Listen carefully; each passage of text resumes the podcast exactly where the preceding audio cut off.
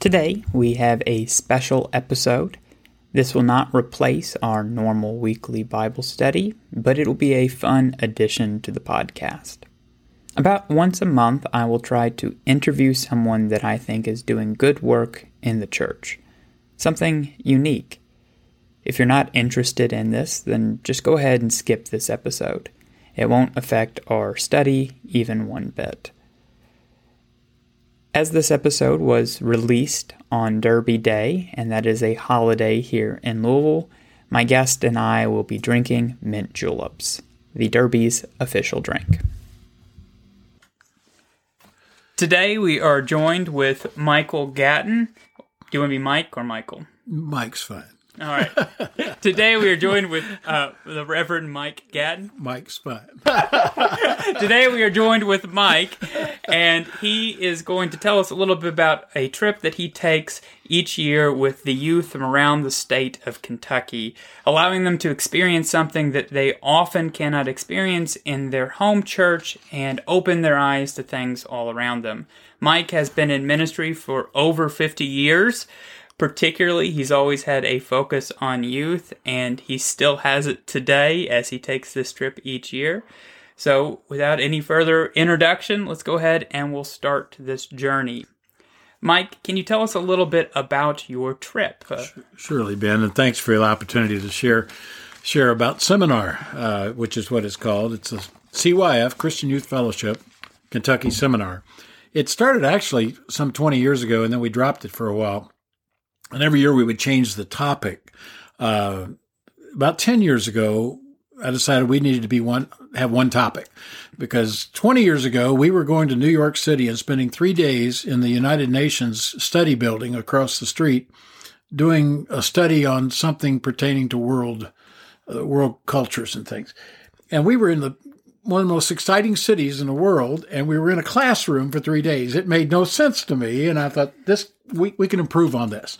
So what we uh, began to do is uh, to uh, explore this as a mobile classroom, and that's what it is. Um, we we uh, it's for high school students and and college freshmen, uh, and the group travels to Washington D.C. and New York City, and we experience along the way different cultures and and new adventures and the team, uh, we learn a lot more about our faith as a result of studying other faiths because the title of the seminar is Face to Face with Other Faiths. Say that rapidly three times. Um, it's the history, the history of the other religions and, and the pluralism that has always been in our nation. So, uh, what we begin with, first of all, is uh, we'll take a, we, we take the air, the flight to, uh, to DC. Uh, as soon as we land, we check into our hotel. We go immediately to the National Cathedral, where we partake of communion. It's open communion because it's an Episcopal church. We partake of noon communion there. Leave there, go to the archives, see the Constitution and and the uh, the Freedom of Religion clause. Uh, move from there to the steps of the Supreme Court, and our first lesson is sitting on the steps of the Supreme Court and discussing what does freedom of religion mean. Does that mean you're free not to have it if you so choose? Does it say anything about one religion? And it does not. So that begins our study. That's the way we do, and then we move from place to place as we as we do that. We'll move, for example, to the Jefferson Memorial, and and that lesson we sit at Jefferson's feet of the big statue there at. Uh, at the memorial, and I have them read all the quotes from Jefferson around the top. And I said, Was this man a Christian? And invariably, uh, our young people will say, Well, sure, just read the quotes. And I said, No, he was not. He was a deist. He, he believed that Jesus was a good man and a teacher, but he had trouble with the miracles. And I pull out the Jefferson Bible and show them where he struck all the miracles from the Bible. so, so they begin to see that, wait a minute, wait a minute, this is, this is different than what we sometimes hear. Uh, that makes Jefferson nonetheless a brilliant man and a and a, a believer because he he just believed in the, the Godhead and um, a little differently than what we have today. Uh, and then I point out to them too that he was learning to read the Quran because one of the uh, ambassadors had given him a Quran and he was learning to read it. Uh, because he was curious about what another holy book said. So, so I have a question for you. Oh, what is the reasoning behind bringing this group of Christian students to all of these different houses of worship? For them to first of all see that we're we're a lot more alike than we're different. uh, when we look at the different areas of worship. Uh, for example, when we visit the uh, the mosque and the imam, um, they begin to see that up front is is the the holy man's chair. Well, we have that in the Christian churches too. We, we mm-hmm. call our, you know, we, we don't call them our holy mm-hmm. men, but they, but they have a chair up front usually, and and it's usually candles and that kind of thing. And so you begin to see some similarity in the worship spaces. Uh, when we worship uh, with Temple Emanu-El in uh, in uh, New York City, and they always welcome us. It's uh, it's amazing. They look for us now, and the rabbi will always say on the on the Friday night service he'll say, Welcome our young Christian brothers and sisters from Kentucky. Uh, and the people all applaud. And then when he speaks to us afterwards, his, his opening line is always, I want to remind all of you that you worship a good Jewish boy. so, so they begin to see this as, as not, uh, as being able to learn that each of the world faiths uh, have a different truth, maybe, and we learn from each other. And, and the, the idea is for us to begin to see that we're more alike than we are different. Um, because most of the conflict we find in the world today, Ben, um, most of the friction, most of the wars actually that have been fought have been about religion, about faith. And what a shame mm-hmm. that we worship the Prince of Peace and and we are constantly in conflict. Uh, so that that's one reason we do that. Um, and it's it's it's proven that the kids the kids really do pick up on it. I mean, we see these beautiful houses of worship as we travel. Last year, we actually our shirts last year were in Ukrainian colors, blue and yellow, and we uh, we uh, we went to a Ukrainian Orthodox church because we wanted to get that tie-in with the world events and what was going on. So, so how how surprising is the similarities or the differences for these students when they go and worship in these different houses of worship. It's it's eye opening. That's all I can say. We we uh, even the, the cultures that we move into, we don't we don't let the kids eat fast food all week.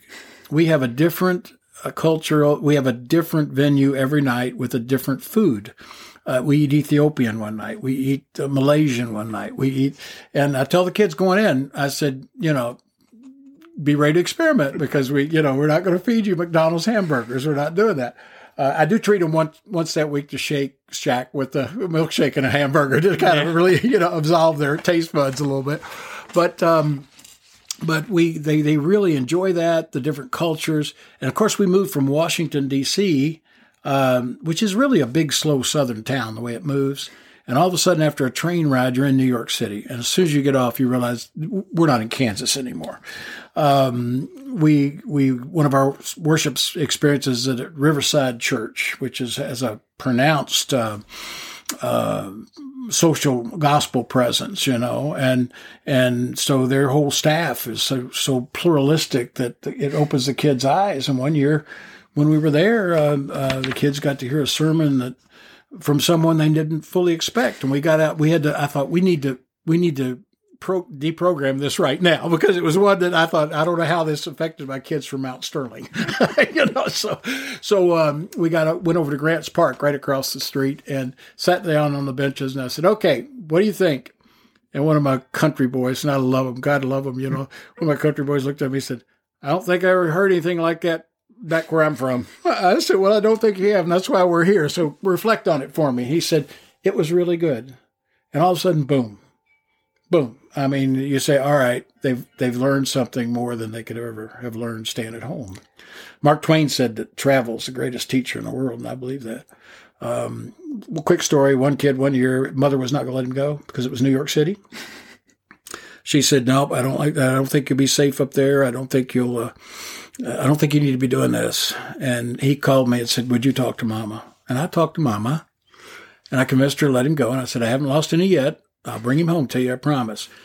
Two years ago, I received an email from the young man with pictures. He was in South Africa. And for his senior project in college, he's videography, he was filming a documentary on Nelson Mandela in South Africa. And his note was, thanks so much for talking mom into letting me go. and look what he's doing now. He, he's, you know, his, the, the world is open. And uh, that's what we want to do for these young people. And so many of them, I mean, some of them haven't flown before. Some of them haven't.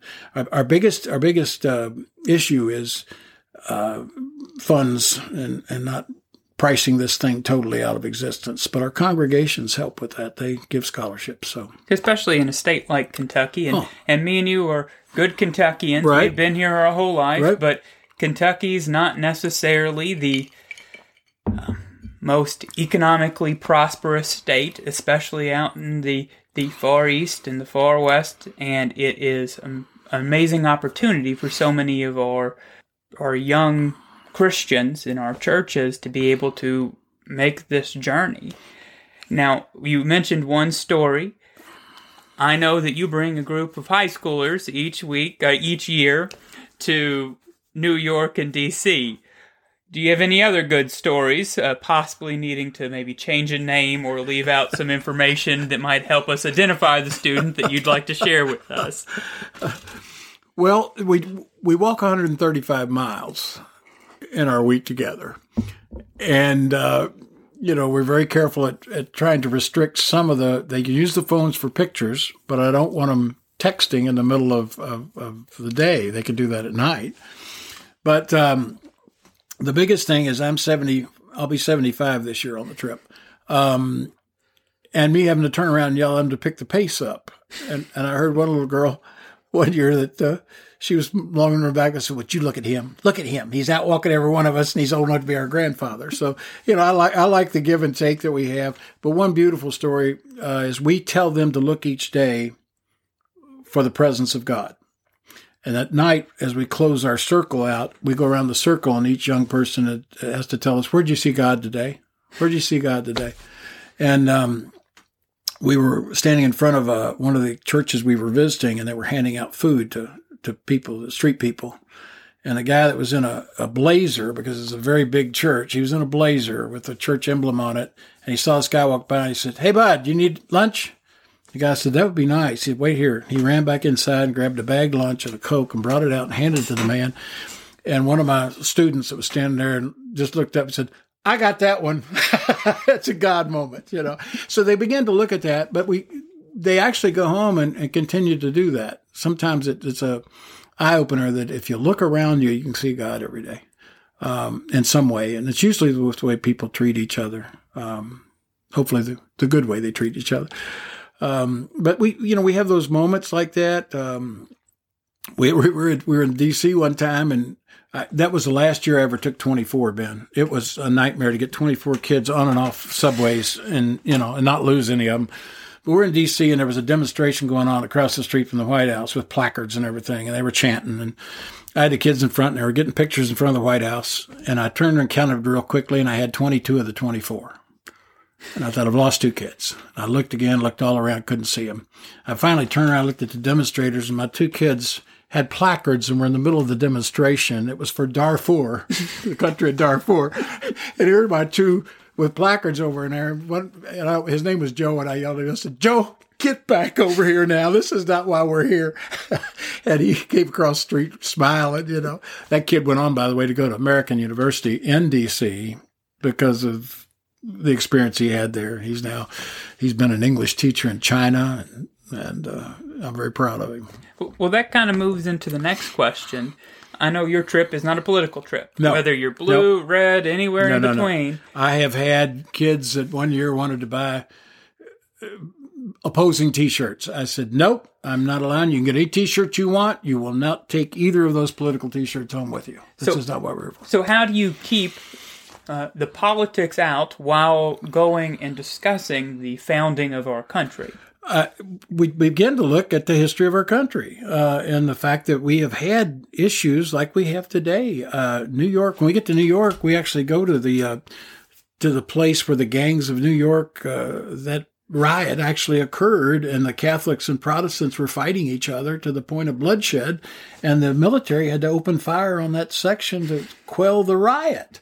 I mean, and we look at Northern Ireland, Southern, and, and regular Ireland, and think, well, that doesn't happen here. It did happen here, and and we have uh, we have the the example of the you know without being political of religion gone bad many times in this country, and and one of my young people asked the Emir one year, Emir one year, he said, "Why do you all hate us so much?"